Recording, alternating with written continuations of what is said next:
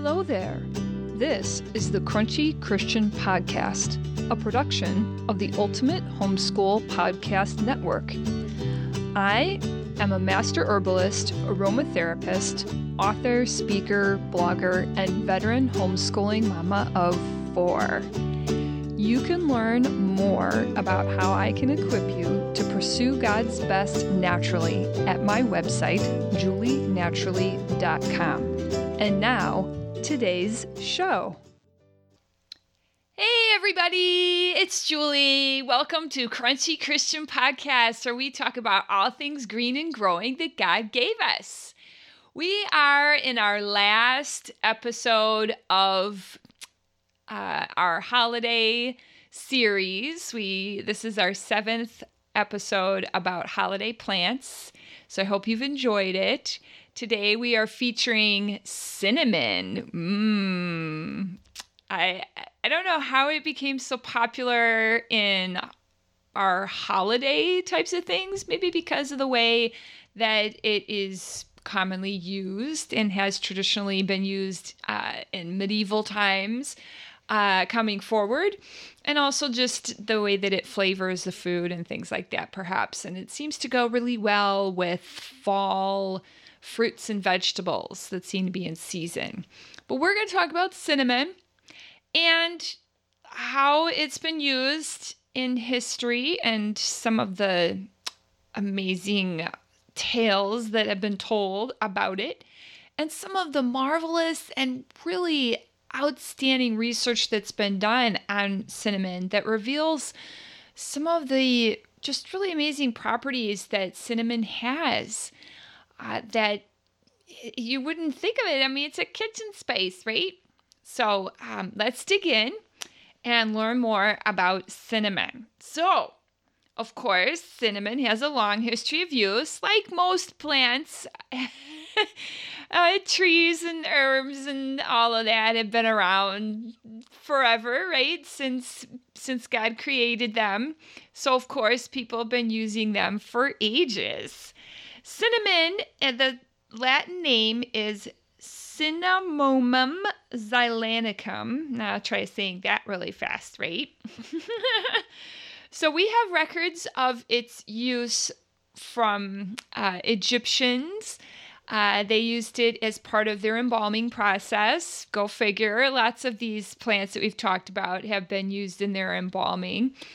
But um, it, has been used by them and the it, it the cinnamon uh, from Ceylon, which is now called Sri, Sri Lanka, that has been recorded in use as far back as 2800 BC by the Chinese. Um, and that shouldn't be all that surprising because uh, it's closer to where they're at. So they also knew about it in the Greek and Roman times as well.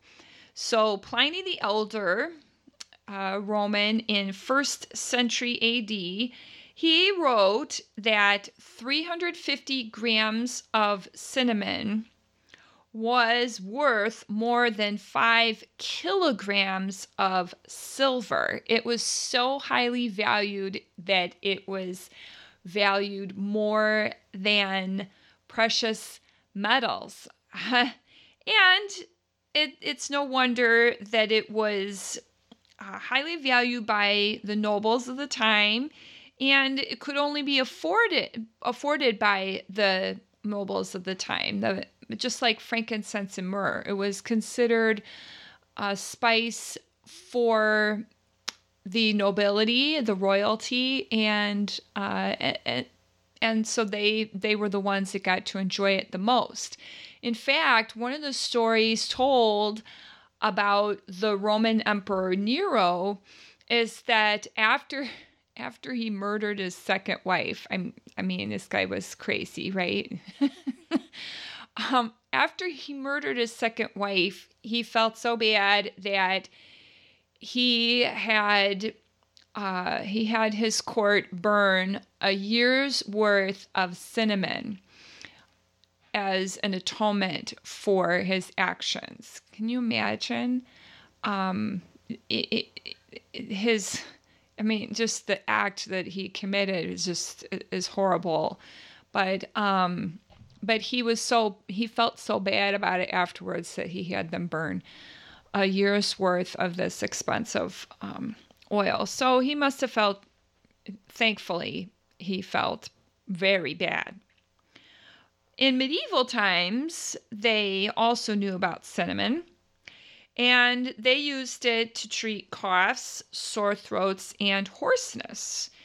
The upper classes, as I said, they were the ones that really got to use it the most. They liked to use it to preserve meats, and it was pretty effective that way. And of course, it made the aged meat smell nice and be more palatable uh, because of the addition of the cinnamon. It was very hard to get, though, because you could only get it from the Arabs, the same people who also had the corner on uh, frankincense and myrrh, and some of the other Far Eastern spices as well. It was a very closely guarded secret. They were the only ones who would trade in cinnamon. And because they traveled over difficult land routes, it was pretty easy to keep others from going out there and getting those spices also. And uh, the Arabs would tell just extraordinary tales uh, as well to keep people from going and trying to find the source of the cinnamon. So, some of the stories that they would tell uh, one of them is recorded by the 5th century uh, BC Greek historian Herodotus. So these stories go back pretty far. The one of the stories that they told was that enormous birds carried the cinnamon sticks to their nests that were perched high up in the mountains that no human could get to. So, according to this story, people would leave big pieces of ox meat down on the ground under the nests. And then, when the birds came down to get the meat and take it up to their nest, the weight of the meat would break the branches that the nests were sitting on. And the nests would come falling down with all the cinnamon sticks inside. pretty, pretty tall tale. Another tall tale reported that cinnamon was found in deep canyons that were guarded by terrifying snakes. So, you know, the superstitious people of the time, uh, it, you know, before Christ and after Christ, uh, would believe some of these stories, and um, and it, it kept them from wanting to go because who wants to take the risk of encountering any of these kinds of things? But the truth is, is that cinnamon, of course, comes from a tree, and it is uh, it's the inner bark of the tree. So they cut off the uh, smaller branches and um, they let it they they peel off the the inner bark and uh, as it dries it makes those curls so um, that's where it really comes from um, you know but that it only grew in one place at that time. So if if if somebody else found it, um, you know that could be very uh, bad for the Arabs. But the Arabs did, of course, they really jacked up the price of the um, of the cinnamon, and they didn't want people to uh, to know the truth, or they might question why the price was so high and why it was so exclusive. So they would tell these tales. But as we know, Columbus and other explorers in the late 1400s and early 1500s, they were sent out. Uh, you know, one one of the main reasons they were sent out was to find a water route to the to the spices of the East. Uh, something that would be safer, shorter, uh, because you know, going overland was very long and it was it was plagued by pi- piracy, land piracy, and and um, people who would just they would rob you and uh, and beat you up and all kinds of things and try to enslave you as you're trying to go get out to the east and then come back. So water route they thought would be better. And as we know, they they didn't necessarily get to uh, get to India and the East, but they did eventually find uh, their way over there, and they did find Ceylon, as I said, which is now called Sri Lanka. They did eventually find that. The Portuguese found it um, in 1518. So they found it and they enslaved the people of the island and made them, of course, harvest the cinnamon. And they had that now the Portuguese had the monopoly on the cinnamon trade until the Dutch came along. And in 15 in, in 1638, the Dutch came along and they they conquered the the Portuguese and they took over the island. And they held it for um, for about 150 years until the British came. And in 1784, the the British took it from the Dutch as part of the spoils from their fourth Anglo-Dutch War. But by that time, by you know the late 18th century, uh, cinnamon wasn't all that expensive anymore, so it didn't really matter uh, who who was running the island, and it was very unfortunate that the the natives there just kept seeing their island invaded by just more of the same, basically. You know, different European country, but uh, not necessarily any better for them. But uh, it, at that time, people had figured out that you could grow cinnamon trees in other places. So they were growing cinnamon in on the island of Java, they were growing it on the island of Sumatra, they were growing it in Guyana, the West Indies, South America, lots of different places. Most of them uh, in fact, all of them tropical types of places because that's where the cinnamon tree grows. Um, so uh, that brings us to today. The interesting thing about the cinnamon that we find today, though, is that the the Ceylon cinnamon is not the cinnamon that is sold in the grocery store. The cinnamon in the grocery store is a close cousin of the uh, the Ceylon cinnamon. It's called cassia cinnamon.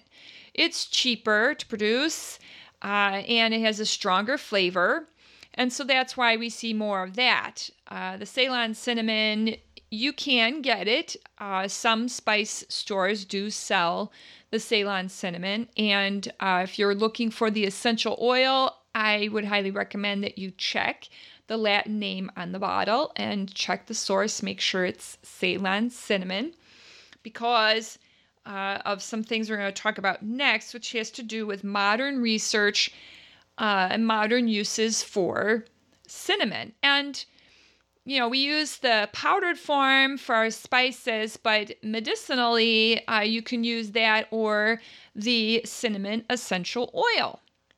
And you, when you use it medicinally, it usually is the essential oil and not the powdered spice. But, you know, putting a little bit on your food, it does offer some small benefit. So, one of the active constituents of cinnamon is cinnamaldehyde. Uh, some researchers believe that is the main active ingredient, although cinnamon does have a lot of other uh, active ingredients that are more like antioxidants and things like that. But uh, I would just warn that just because you find one main constituent doesn't mean it's the only one. So uh, just keep that in mind. So the unique and delicious smell of cinnamon, though, does come from the cinnamaldehyde. So it's also high in antioxidant phenols. So it's that's why you can use it to preserve meat uh, because it's the antioxidants that help to kill bacteria that make the meat spoil.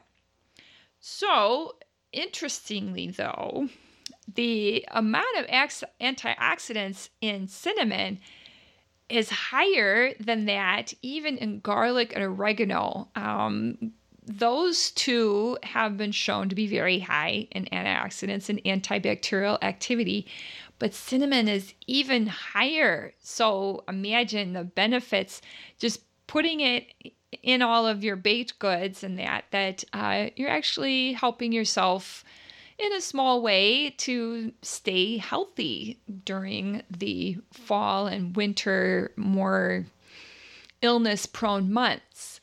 Um, so it also because of the antioxidants it also has an anti-inflammatory effect and this uh, has been shown by research to help lower cholesterol levels and inhibit tumor cell growth and help prevent cancer. It also can benefit those with diabetes. So, according to studies, uh, and though some of these studies are cited in the show notes, so please check that out. Cinnamon oil can help prevent type 2 diabetes by preventing il- insulin resistance. So it, it acts um, it acts in the bloodstream and uh, in the gut to slow down glucose release and production. It also tends to kind of mimic insulin in the bloodstream so that it tricks the body into thinking that there's more insulin there when there isn't. And so it, it helps to slow down uh, the um, insulin resistance for that that people can get from having high levels of glucose in the bloodstream.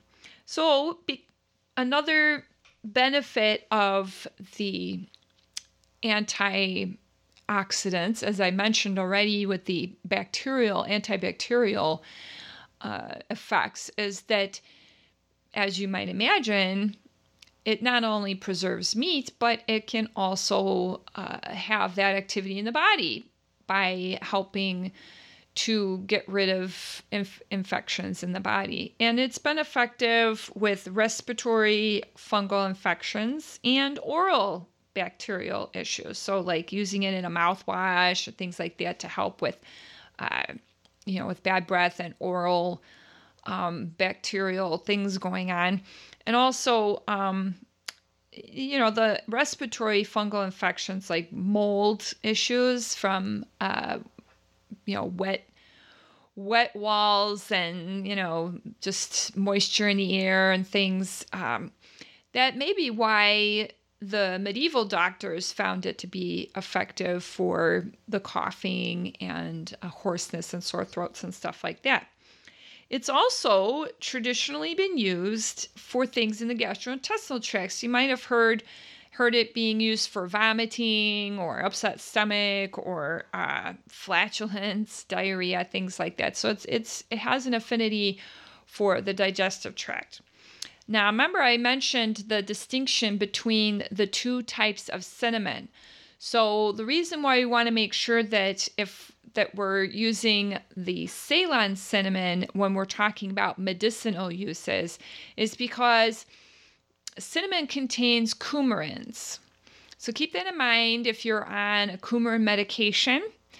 Uh, that or blood, you know, blood thinners is that uh, it, it does contain coumarin, and if you if you are going to use it the um, the cassia cinnamon has a much higher levels than the Ceylon cinnamon. So it's okay to use the cassia cinnamon for baking and just sort of everyday use like like that that we normally use, putting it in your recipes and stuff because you're not going to get a high enough dose for it to be problematic. But if you were going to use it medicinally, please use the the Ceylon cinnamon. So uh, make sure you go to the show notes because I do have a little gift for you, which is a coloring recipe book. So it has coloring pages about uh, cinnamon. And it also has some recipes and some little facts about cinnamon in there. So make sure that you go there and grab that. And that wraps it up for our holiday series and our show today about cinnamon. You can uh, catch up with me on Facebook at Julie Naturally and on Instagram at successful.unschooler. And I look forward to connecting with you and seeing you next time when we head into our new series. Thank you for listening to my podcast.